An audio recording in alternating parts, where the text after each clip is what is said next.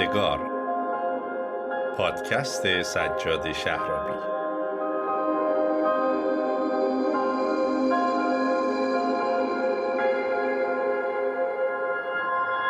آقایون خانم ها دخترها پسرها سلام. به اپیزود دهم پادکست یادگار. خیلی خوش اومدید. توی اپیزود دهم می‌خوایم در مورد شغل در زندان یا مشاقلی که زندانی ها می‌تونن برای کسب درآمد در زندان داشته باشن با شما صحبت کنیم. طبق روال عادی سایر اپیزودها هم دو تا مهمان داریم که حتما تا دقایق دیگه باشون آشنا میشید. اما در مورد شغل در زندان خب این تعریف خیلی تعریف کلیه. شاید یکی از ویژگی های اصلی شغل کسب درآمد باشه. یعنی شغلی که درآمد نداشته باشه قاعدتا شغل محسوب نمیشه و با این تعریف خیلی از کارهایی که زندانیا توی زندان انجام میدن شغل محسوب نمیشه. اما اگر تعریف شغل رو خورده جرح و تعدیل کنیم و بگیم مسئولیتی که بر عهده کسی گذاشته شده و به طور منظم داره کاری را انجام میده طبیعتا خیلی از زندانی ها در زندان شاغل هستند. خب اگه خیلی سریع بخوایم بریم سر اصل مطلب شغل در زندان معمولا به بند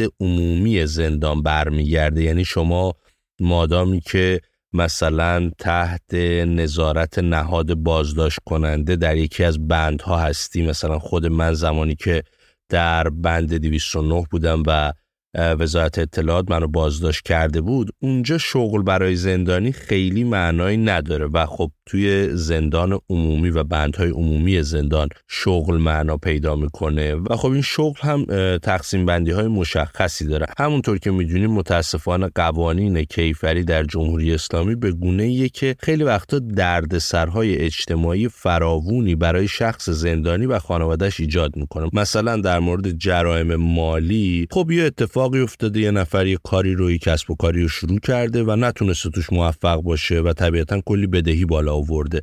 حالا از 50 میلیون و 100 میلیون تا چند میلیارد. و با توجه به بزاعتی که داره و شاید شرایط خانوادگیش توان پرداخت این پول رو نداره. اما یک قانونی در مورد مثلا محکومین مالی وجود داره که میگن ماده سه شده یا به تعبیر زندانی ها ندهد نروده. یعنی مادامی که نتونه بدهیش رو به طلبکارانش پرداخت کنه در زندان میمونه. حالا تو این مدت معاش خانواده این زندانی چی میشه؟ کسایی که ازش طلبکارن آیا به پولشون می‌رسن یا خیر؟ وضعیت روحی خود این فرد در زندان چی میشه؟ بودنش در اون محیط چه کمکی می‌تونه باشه؟ و خیلی از مسائل دیگه. اما از همه این بخشایی که توضیح دادم می‌خوام یه قسمتش رو بگیرم و در مورد اون بیشتر صحبت کنم و مد نظرم اون بخشی که تعداد قابل توجهی از زندانیان دغدغه اصلیشون تأمین معاش خانوادهشونه. یعنی من خودم فراوان زندانیانی دیدم در مدتی رو که در زندان اوین گذروندم که خب مسئول تأمین معاش خانوادهشون بودن همسر داشتن دو تا فرزند داشتن اجاره نشین بودن و بزرگترین نگرانیشون در ایام حبس این بودش که امورات اونها چطور میگذره. یا حتی کسایی رو دیدم که علاوه بر وظیفه تأمین معاش خانواده خودش پدر پیری داره که بیمه نداره و یا مثلا مادر پیری داره و مسئولیت تأمین مالی زندگی اونها هم به عهده این فرد هست و حالا این فرد هم بنا به هر دلیلی یا محکومیت مالی داره یا محکومیت سیاسی داره و الان تو زندان گیر افتاده. تو اینجور مواقع تنها راهی که برای زندانی باقی میمونه اینه که سعی کنه در زندان کار کنه.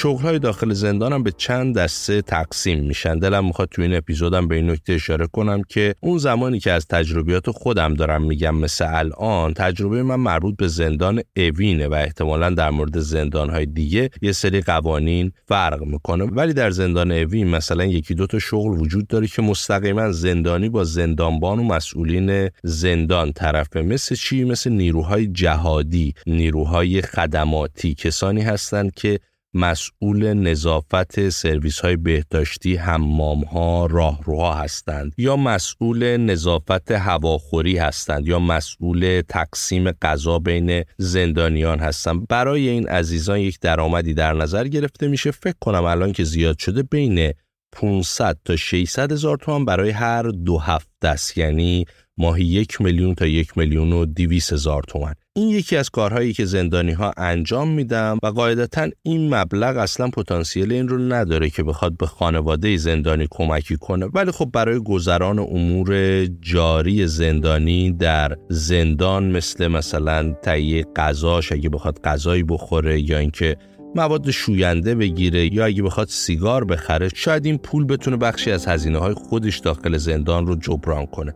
اما در زندان شغلهای دیگه ای هم وجود داره که درآمدهای بیشتری داره. مثلا کسی آرایشگری بلده کسی خیاطی بلده کسی چرم دوزی بلده. خب این شغل ها شکلش فرق می‌کنه. مثلا وقتی ما سلمونی می‌رفتیم همونطور که در قسمت معاملات در زندان هم توضیح دادم دو تا پاکت سیگار می‌دادیم و خب اون آقای آرایشگر سر ماه این پاکت های سیگار رو به بوفه تحویل می‌داد. بوفه هم حسابش رو شارژ می‌کرد. یا اگر می‌خواست پول رو به بیرون از زندان برسه به بوفه دار می‌گفت که حساب زندانی دیگه رو شارژ کنه و اون زندانی به خانوادهش می‌گفت به جای اینکه پول بزنم به کارت خودش پول رو واریز کنم به حساب خانواده آرایشگر یا خیاط یا هر نیروی دیگه. در داخل زندان. علاوه بر این شغل ها شغل های دیگه هم وجود داره که حتما براتون توضیح میدم. اما قبل از اون بریم بشنویم تجربه سولماز ایکدر روزنامه نگار و از فعالان اجتماعی و مدافع حقوق کودکان و زنان در مورد شغل در زندان رو. خانم ایکدر چند بار به خاطر فعالیت های مدنی و اجتماعیش به زندان افتاد و آخرین بار در پی اعلام حکم قطعی سه سال حبس تعذیری در حالی که ممنوع خروج و ممنوع تحصیل بود ناچار شد در آذر ماه 94 ایران رو به صورت غیرقانونی ترک کنه. طبق قانون در ایران برای زندانیان کار اجباری ممنوعه. اما بعد از اینکه سازمان زندان ها با عنوان توانمندسازی زندانی یک سری کارگاه رو احداث کردن در زندان ها کارگاه این مثل منبتکاری، چرمدوزی، خیاطی، نجاری و کارگاه های از این دست عملا زندانیان به بیکاری فرستاده میشه طبق قانون باید درآمد زندانی از هشت ساعت کار در روز در این کارگاه ها به چهار قسمت تقسیم بشه.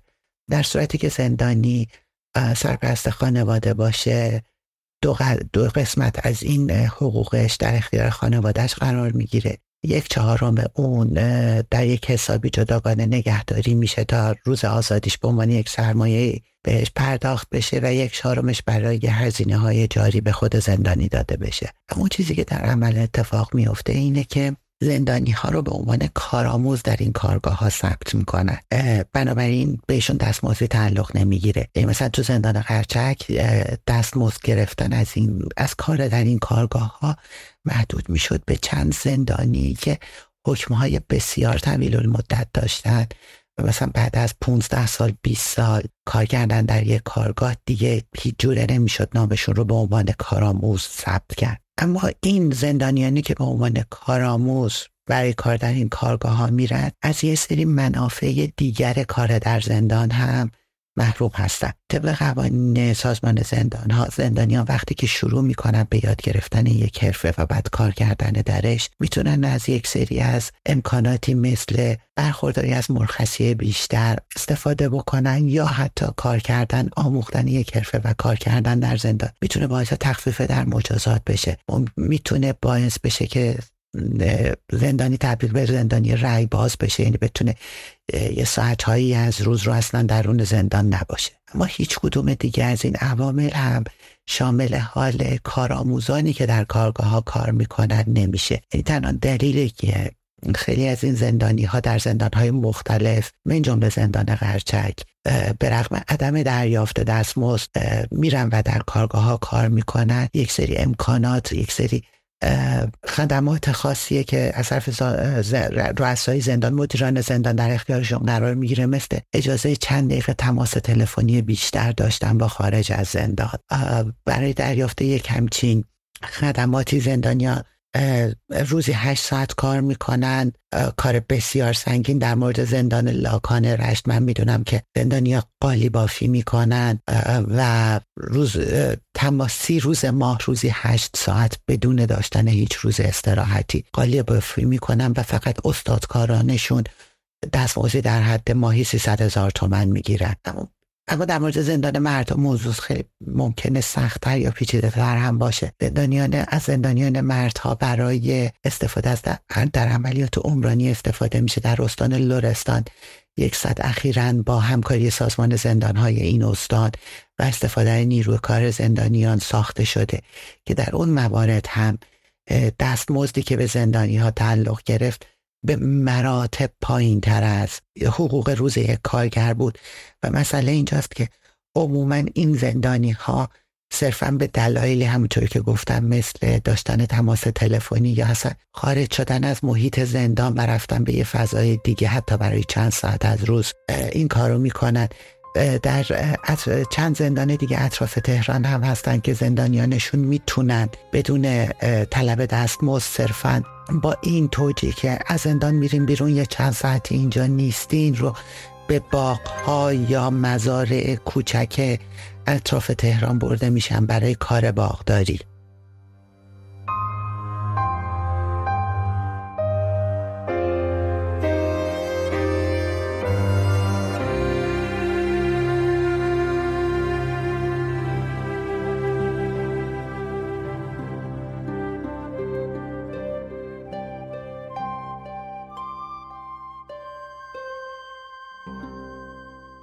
گفتم شغلهای دیگری هم در زندان وجود داره که مستقیما به تعاملات و ارتباط بین زندانیا می‌پردازه. مثلا یکی از اتاقهای زندان متوسط سن افراد داخل اتاق بالا هست. معمولا یک جوان با اینها هم اتاق میشه و مسئولیت نظافت اتاق پهن کردن و جمع کردن سفره خرید برای اتاق کمک به سایر اعضای اتاق رو به عهده می‌گیره که بهش میگن شهردار. در این حالت معمولا اعضای اتاق هزینه های جاری زندگی شهردار رو در اتاق به عهده می‌گیرن و سر ماه هم یه پولی براش واریز می‌کنن. حالا بسته به اینکه اعضای این اتاق در چه شرایط مالی باشن و به چه توافقی با شهردارشون برسن این مبلغ می‌تونه متغیر باشه. یعنی مثلا شهردار اتاقی وجود داره که هفته دو میلیون تومن دریافتی داره یعنی در ماه 8 میلیون تومن یعنی بابت کارهایی که در اتاق انجام میده 8 میلیون تومان در ماه دریافت می‌کنه و می‌تونه درخواست کنه که زندانیان با توافقی که با هم می‌کنن این مبلغ رو بیرون از زندان به حساب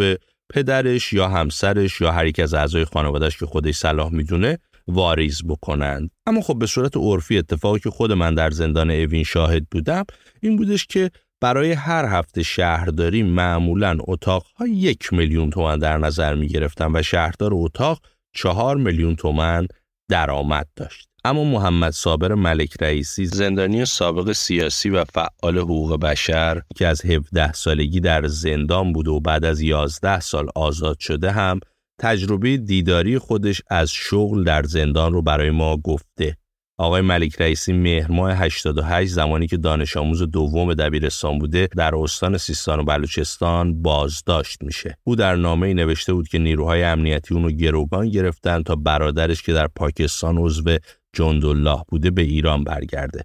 این زندانی بعدتر هم به اردبیل تبعید شده بود. بشنویم تجربه صابر ملک رئیسی رو از مشاغل در زندان. در حقیقت خب اگر زندانیا رو برای شغل یعنی کاری که انجام میدن تو زندان به چند دسته تقسیم کنیم. ما یه سری زندانی داریم که بهشون می‌گفتن اصطلاحا بی ملاقات خب اینا جز زندانی های معصوم میشن که کارهای بقیه رو بقیه زندانی ها رو انجام میدن تا یه مبلغی گیرشون بیاد. مبلغی مثلا یه سری هزینه هایی که اونجا داره. بیشتر مثلا میشه گفت برای سیگار و کارت تلفن یا یه سری مثلا وسایل دیگه که برای خود و خوراک و پوشاک و اینا. بیشتر یعنی یه سری از دیگه دسته از زندانی اینجوری بودن. بی ملاقات بودن یا همون مبلغی از بیرون براش واریز نمی‌شد. کارهای بقیه زندانیا رو انجام می‌دادن. و یه مبلغی می‌گرفتن. کارایی که معمولا انجام می‌دادن. نظافت اتاقا بود و حتی بعضیا لباس بقیه زندانیا رو میشستن. خب این یه دسته از زندانیا بودن. تو بندای معمولا بندای میشه گفت عمومی تو بندای سیاسی یعنی سیاسی امنیتی یا همچین موردهایی پیش نمی اومد خب بیشتر زندانی ها کارهای شخصی و خودشونو خودشون انجام می‌دادن انجام می‌دادن. ولی خب بندای دیگه زندانیایی که تازه می اومدن یا همونایی بودن که ممنون ملاقات بودن بهشون می... یعنی یه سری یه سری کارهای شهرداری بهش می‌گفتن شهرداری رو انجام می‌دادن. نظافت بشقاب اتاق و همونطور که گفتم لباس های بقیه رو این یه نوع شغل تو زندان بود. خب یه, یه دسته از زندانی ها داشتیم که صنایع دستی انجام می‌دادن بافتنی و بافتنی و اینا انجام می‌دادن و یه خرید و فروش چیزایی که خودشون میبافتن یا بیرون میفرستادن یا به زندانی دیگه میفروختن. خب این شغلای غیر رسمی بودن. یعنی یه جورایی میشه گفت بین خود زندانیا تبادلات و همون خرید و فروش و یا انجام کار انجام می‌شد. یعنی اینجوری صورت می‌گرفت. خب یه سری ما شغلایی داشتیم که زندانیا برای کارمندا برای کارمندا اون که برای خود زندان باشه فرق می‌کنه برای کارمندا انجام می‌دادن.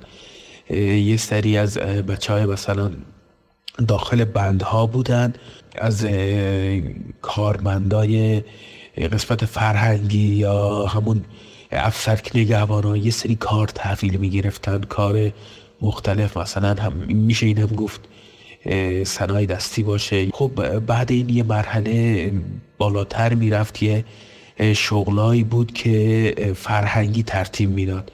فرهنگی یا کارگاه همون قسمت فرهنگی زندان ترتیب می‌داد. بافتنی بودن بافتنی صنایع دستی چی میگن قلاب کاری جدا بود و فرش بافی جدا بود. عروسک سازی با چوب کارهای طراحی مختلفی بود. اینا فرهنگی ترتیب می‌داد و معمولا سرمایه گذاری مال خود فرهنگی بود و خود زندانیا کار رو انجام می‌دادن. یه قسمتی از فروش اون مثلا اگه فرش بود یا سازه بود یا همون صنایع دستی بود که تو مغازه تو یک غرفه ای که خانواده ها وقتی می اومدن برای ملاقات یه غرفه ای در نظر گرفته بودن اونجا برای خانواده زندانیا یا به مغازه های بیرون انتقال می شدن اونجا خرید و فروش می شدن درصد از اون مبلغی رو به زندانی می دادن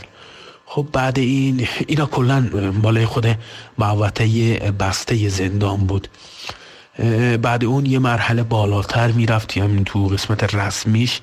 اونا زندانیایی بودن که صورت حکم قضایی همون با شورای طبقه بندی خود زندان یا دادگاه اینا همراشون در نظر می گرفتن راه باز می شدن یا نیمه باز می شدن می رفتن تو قسمت محوطه که اینا اینا جز فضا بسته نبودن بیشتر تو محوطه بودن یا تو قسمت نونوایی یا آشپزخونه اینا.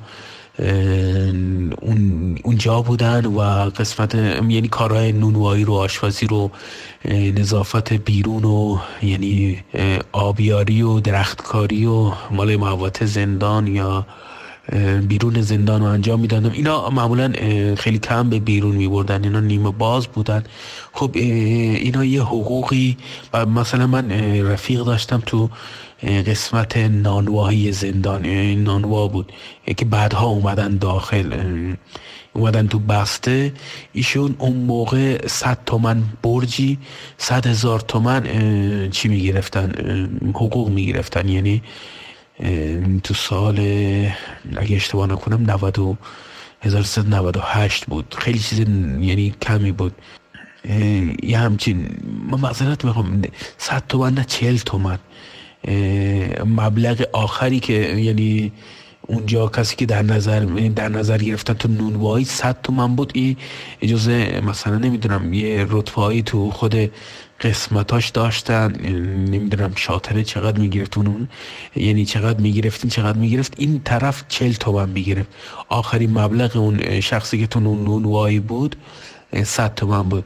بعد از این یه مرحله باز بود که راه باز و اینا می‌رفتن بیرون کار می‌کردن یه مبلغی رو اونا دیگه کار می‌کردن از حقوقی که می‌گرفتن برای خود زندان یه مبلغ تعیین شده رو به خود زندان واریز می‌کردن و همون پرشنبه جمعه میومدن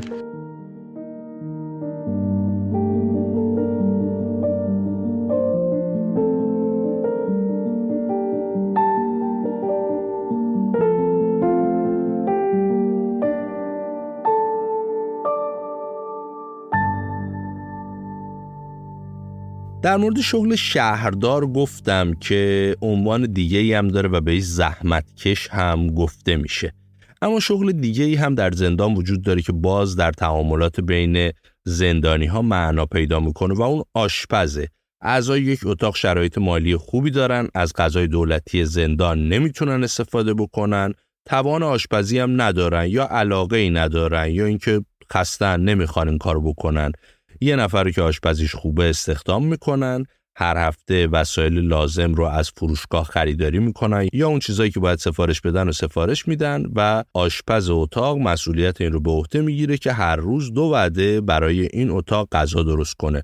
دستمزد آشپز در زندان اوین هم به طور معمول در اردیبهشت ماه 1402 برای هر هفته مبلغ بین یک میلیون تا یک میلیون و 500 هزار تومان بود. حالا اینکه یه اتاق خیلی از غذای آشپزشون راضی باشن و شرایط مالی خوبی هم داشته باشن می‌تونن هفته دو میلیون و 500 هم بهش پرداخت بکنن. من در مورد مبالغ عرفی صحبت می‌کنم. اما شغل های دیگری هم در زندان وجود داره که واقعا درآمدی ندارن. مثلا گروه فرهنگی وقتی زندانی وارد زندان میشه و سوابقش رو بررسی می‌کنن ممکنه ببینن که مهارت و یا توانایی داره. مثلا تسلط به زبان انگلیسی داره تسلط به آشپزی داره یا تسلط به نواختن یک ساز داره. در اون صورت از زندانی درخواست می‌کنن که برای سایر زندانی های کلاس برگزار بشه.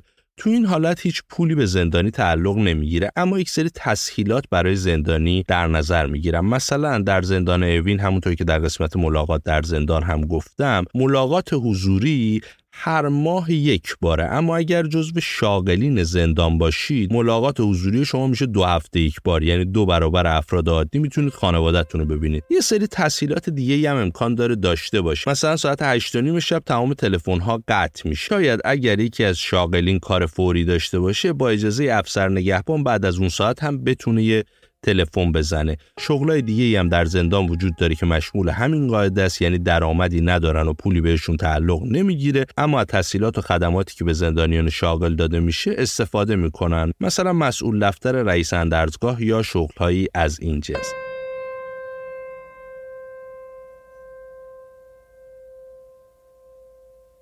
بخش دوم صحبت های خانم سلماز ایکدر در مورد شغل در زندان آماده است که به اتفاق میشنم توی همه زندان ها کلیه امور خدماتی بر عهده زندانیه. یا حداقل اکثر امور خدماتی بر عهده زندانیه. این فرقی نمی‌کنه چه بند 209 زندان اوین باشه چه بندهای عمومی زندان قرچک یعنی وظیفه شستن و تمیز کردن هموم و دستشویی یا تمیز نگه داشتن راهرو تمیز نگه داشتن سلول ها توی بندهای عمومی وظیفه تقسیم کردن غذا اینا همه بر عهده زندانیه. حالا تو بعضی از زندان ها مثل بند 209 زندان وین. این کار زندانیا مجبورن انجام بدن. توی بند نسبان زندان وین نوبتی انجام میشه. بین زنان سیاسی تقسیم شده. اما توی بندهای زندانهای عمومی مثلا مثل زندان قرچک ماجرا به شکل دیگه ایه. توی زندان قرچک بعضی از زنهای زندانی صرفا به دلیل وحشت از فضایی که بر بندهای عمومی حاکمه ترجیح میدن که توی بند قرنطینه با همه مصیبت ها و مشکلاتش زندگی بکنن. شرط سازمان زندان ها یا رئیس زندان قرچک برای اینکه اجازه بده که این زنان توی بند قرنطینه باقی بمونن اینه که کلیه کارهای خدماتی بند رو باید انجام بدن. از شستن هموم و دستشویی تمیز نگه داشتن را کنترل نظافت سلول ها تمیز نگه داشتن هواخوری بد و شاید سختترین کار که تقسیم غذاست چون کسی که مسئول تقسیم غذا میشه باید برای حداقل دو وعده غذای قابلمه های بسیار سنگین رو جابجا جا بکنه و بعد در بعضی از زندان ها حتی وظیفه شستن و تمیز کردن ظرف های زندانیان بر کسی که خدمات رو قبول کرده. توی زندان قرچک هم ما یه عده قابل توجهی از زنان زندانی همین کار انجام میدن مثلا توی بهداری زندان یا بخش های دفتری زندان یعنی وظیفه نظافت رو بر عهده دارند. اونجا حتی آشپزی هم می‌کنند آبدارچی هستند به صورت پیک نامه ببرن این ور بیارن و از این دستکارها رو مجبورن انجام بدن که عموما هم دستمزدی دریافت نمی کنند یا در بعضی از موارد در صورتی که زندانی حکم بسیار بالایی داشته باشه یا احیانا مثلا دست پخت خیلی خوبی داشته باشه یا چیز دیگری درآمد بسیار محدودی مثلا نزدیک 100 هزار تومن یا حتی کمتر در ماه کارتش شارژ میشه. توی زندان قرچک بندای عمومی ولی وضعیت متفاوته. اونجا هم بعضی از زندانی ها هستند که مجبورن کارهای عمومی رو انجام بدن. توی زندان قرشک برنامه بر اینه که زنانی که مسئول نظافت و ارائه خدمات رو بر عهده دارد دست مزدشون به صورت ماهانه از حساب زندانیان کم میشه. بر اساس قوانین سازمان زندان ها دیگه زندانیان به پول نقد دسترسی ندارن. یه مبلغ کارت های بانکی دارن که باید هر ماه از طرف فردی از اعضای خانوادهشون یا افراد دیگه شارژ بشه. ماهیانه از حساب بانکی سایر زندانیان یه مبلغی کم میشه. نه به حساب بانکی زنان زندانی که خدمات توی بند رو بر دارن ریخته میشه به عنوان درآمد. اما خب واقعیت اینجاست که در زندان ها هم زندانیا به پول نقد دسترسی دارن هم کالاهای دیگه ای وجود داره که نقش پول نقد رو ایفا می‌کنه مثل سیگار. هستن تعداد بسیار زنانی که به دلیل اینکه کسی رو ندارن که خارج از زندان ازشون حمایت بکنه مجبور هستند که با بیگاری کردن برای زندانیانی که از نظر اقتصادی توانمندتر هستند روزگارشون رو بگذرونند کار مختلف از شستن لباس گرفته تا چیزهای دیگر رو برای زندانیان توانمندتر از نظر اقتصادی انجام میدن و در مقابلش سیگار می‌گیرن کارت تلفن می‌گیرد یا حتی اگر امکانش وجود داشته باشه اون زندانی توانمند از فردی از اعضای خانوادش خارج از زندان می‌خواد که به حساب زندانی که داره بیکاری انجام میده پول بریزه.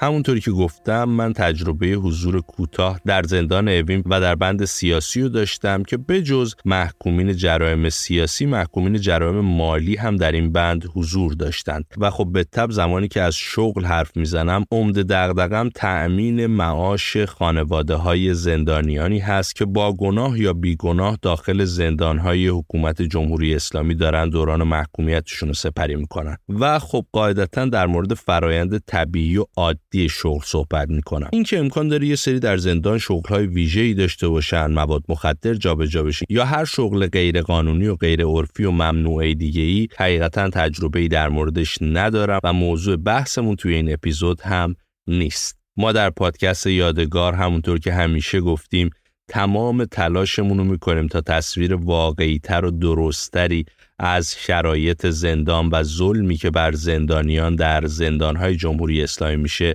برای شما بسازیم. شما هم اگر خودتون یا اطرافیانتون تجربه ای از زندان در زندانهای سراسر ایران دارید در کامنت های شبکه های اجتماعی این تجربه رو در مورد شغل در زندان با ما شریک بشید تا بتونیم تصویر واقعیتر و کاملتری رو برای مخاطبمون بازسازی کنیم. امیدوارم از شنیدن این اپیزود رضایت داشته باشید. تا اپیزود بعدی پادکست یادگار وقت به خیر و خدا نگهدار